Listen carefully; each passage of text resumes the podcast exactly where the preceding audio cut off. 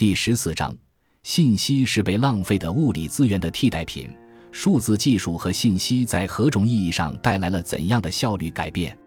二零二一年八月初，一则芯片制造商英伟达公司 CEO 黄仁勋造假骗过全世界的新闻几乎刷爆了国内的科技圈。这则信息说，二零二一年八月，黄仁勋在计算机图形学顶级会议 SIGGRAPH 二零二一发布过一个演讲。这个演讲的发言并非真人行为，而是由数字人做出的一系列举动。该报道称，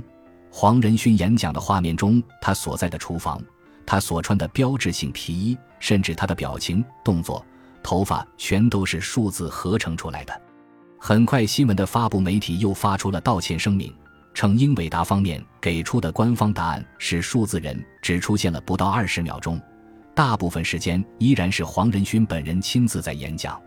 一则科技报道的发布和被反转打脸，只是科技圈里的一个小涟漪，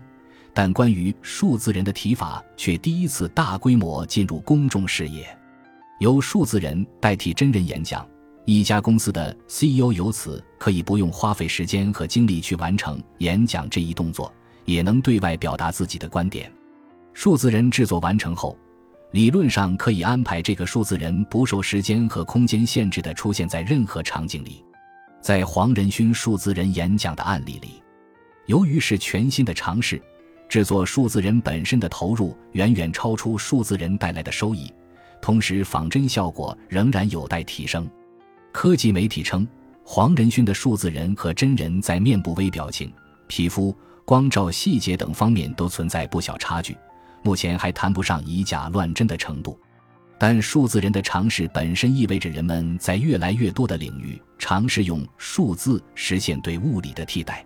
在工业场景里，利用数字孪生对物理存在进行替代尝试要早得多。它的初衷也往往是从减少浪费开始的。以产品设计研发环节的数字样机为例，数字样机的功能随着技术的进步而逐渐扩展。从几何样机扩展到功能样机和性能样机，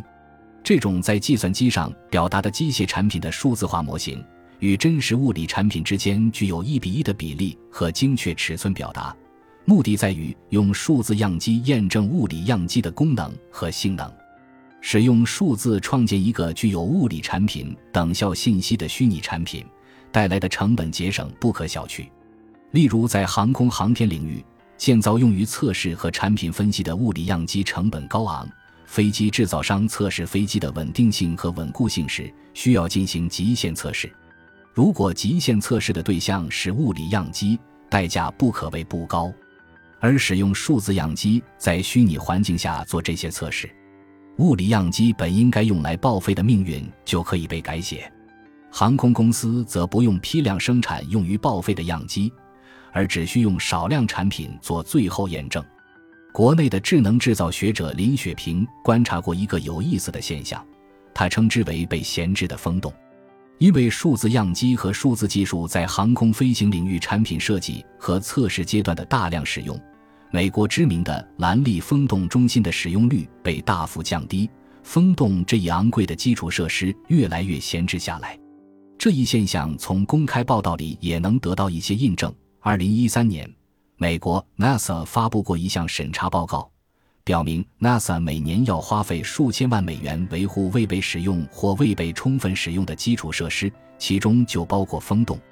另一个技术助力航天工业的案例是空客与美国大数据服务商 Palantir 的合作。Palantir 的软件产品能够收集、处理海量数据，捕捉数据间的联系，搭建模型，从而预知趋势。二零一三年开始。空客将 Palantir 的相关技术用于提升 A350 飞机产量。二零一六年，空客法国的工厂通过汇总 A350 机型生产过程的数据，利用 Palantir 的数据处理能力，有效缩短了组装时间。公开信息显示，周期从二十四天缩短至十七天，节省的成本以数亿美元计算。用数字和信息技术替代物理资源浪费，帮助提升效率。减少浪费，在建筑行业也在实践。建筑行业经常提及的 BIM，指的是通过建设建筑信息模型，利用数字化技术为模型提供完整的、与实际情况一致的建筑工程信息库，从而实现建筑工程的可视化和量化分析，提升工程效率。BIM 既是具体设施的物理和功能特性的数字化表达，又是项目共享的知识资源。BIM 还能让项目从概念设计开始的全生命周期的所有决策有可靠、可依据的流程，同时有助于项目不同阶段各个专业方的协同作业。BIM 的概念从上世纪七十年代开始被提出，本世纪初开始逐步深入建筑行业，当下已经成为建筑产业中解决实际问题的生产力工具。麦肯锡在一份题为《中国流程行业的智能化挑战与机遇》的报告中，还分享过一个案例，可能更符合大众对大数据服务新品研发的想象。某轮胎企业会基于轮胎内安装的传感器采集行驶数据，再依托大数据分析，为特定用户细分开发定制化的配方和解决方案。而该公司还将这种数据连通到生产环节。一条轮胎可迅速采集数亿条数据，并实时传输到生产线上，从而实现生产效率和产品质量的双提升。过去，企业需要耗费半年以上的时间测试上万条轮胎，才能研发出一个新产品。使用智能化方案后，首条新品下线就能达到标准，利润率也因此大幅增长。信息是被浪费的物理资源的替代品。用比特的移动替代原子的移动，降本增效、创新，这是生产制造追求数字化的题中之意。